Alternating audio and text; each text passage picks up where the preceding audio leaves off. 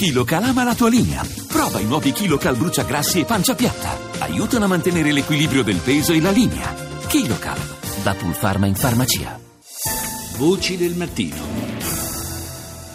Saluto il portavoce italiano di Amnesty International, Riccardo Nuri, buongiorno. Buongiorno. Denunciate come Amnesty una, eh, una serie di pratiche eh, davvero mh, preoccupanti che si, si, vanno ad aggiungere in eh, Qatar alla, alla, serie, alla mancanza di, di, di, misure di sicurezza che fin qui ha prodotto la morte di molti lavoratori impegnati eh, nella costruzione degli eh, impianti, degli stadi per i mondiali di calcio del 2022. la denuncia in questo caso riguarda lo stato quasi di, di segregazione in cui vivono questi lavoratori, molti lavoratori stranieri. È vero, Amnesty International già dal 2014 ha denunciato eh, e chiesto che venisse profondamente modificata la situazione di sfruttamento dei lavoratori provenienti in maggior parte dai paesi dell'Asia e impegnati nella costruzione degli impianti sportivi e delle altre infrastrutture dei mondiali di calcio del 2022 in Qatar.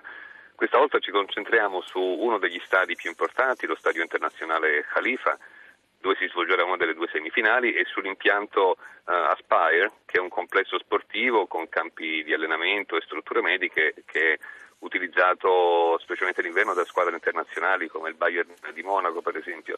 Uh, uno stadio che viene ristrutturato e campi sportivi e strutture sportive che vengono mantenute grazie allo sfruttamento estremo del lavoro migrante attraverso paghe trattenute, condizioni di lavoro usuranti, alloggi squallidi nel deserto, obbligo di lavorare per lungo periodo sotto il sole cocente e soprattutto questo sistema eh, dello sponsorship che vincola come fosse un vero e proprio schiavo moderno il lavoratore al suo datore di lavoro che il passaporto non gli consente neanche di cambiare lavoro.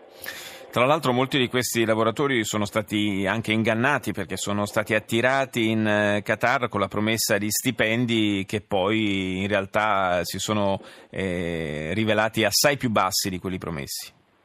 Sì, questa è veramente la dimensione della schiavitù. Si contraggono debiti enormi in patria, in India, in Nepal, in Bangladesh, eh, per poter espatriare. Si pagano somme ingenti alle agenzie di intermediazione che collocano i lavoratori in Qatar e una volta arrivati in Qatar si scopre che il lavoro è diverso da quello previsto, che la paga a volte è addirittura la metà di quella che era stata promessa e quando viene eh, data, perché poi il problema è che eh, a volte lo stipendio non viene, eh, non viene eh, versato e i debiti in patria così non si ripagano, quindi si è costretti a lavorare eh, a oltranza per poter eh, rimettere a posto quella origine.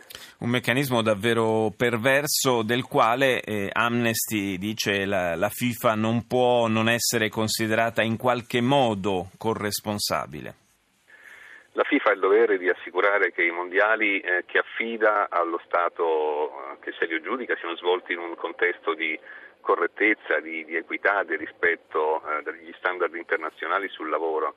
Eh, ora la nuova dirigenza della FIFA che aveva promesso di girare pagina con il nuovo presidente, lo svizzero Infantino, eh, deve dimostrare che veramente il periodo della indifferenza dell'ex presidente Blatter è terminato, ma la reazione blanda che c'è stata ieri eh, un vago impegno a interessarsi, una promessa di rimediare a questa situazione ricorda da vicino quelle dichiarazioni abbastanza vuote della vecchia gestione, così come il Qatar ha pubblicizzato ampiamente riforme su riforme, ma non, eh, non ci siamo, è stato soltanto fumo negli occhi. Grazie a Riccardo Nuri, portavoce italiano di Amnesty International, grazie di essere stato con noi.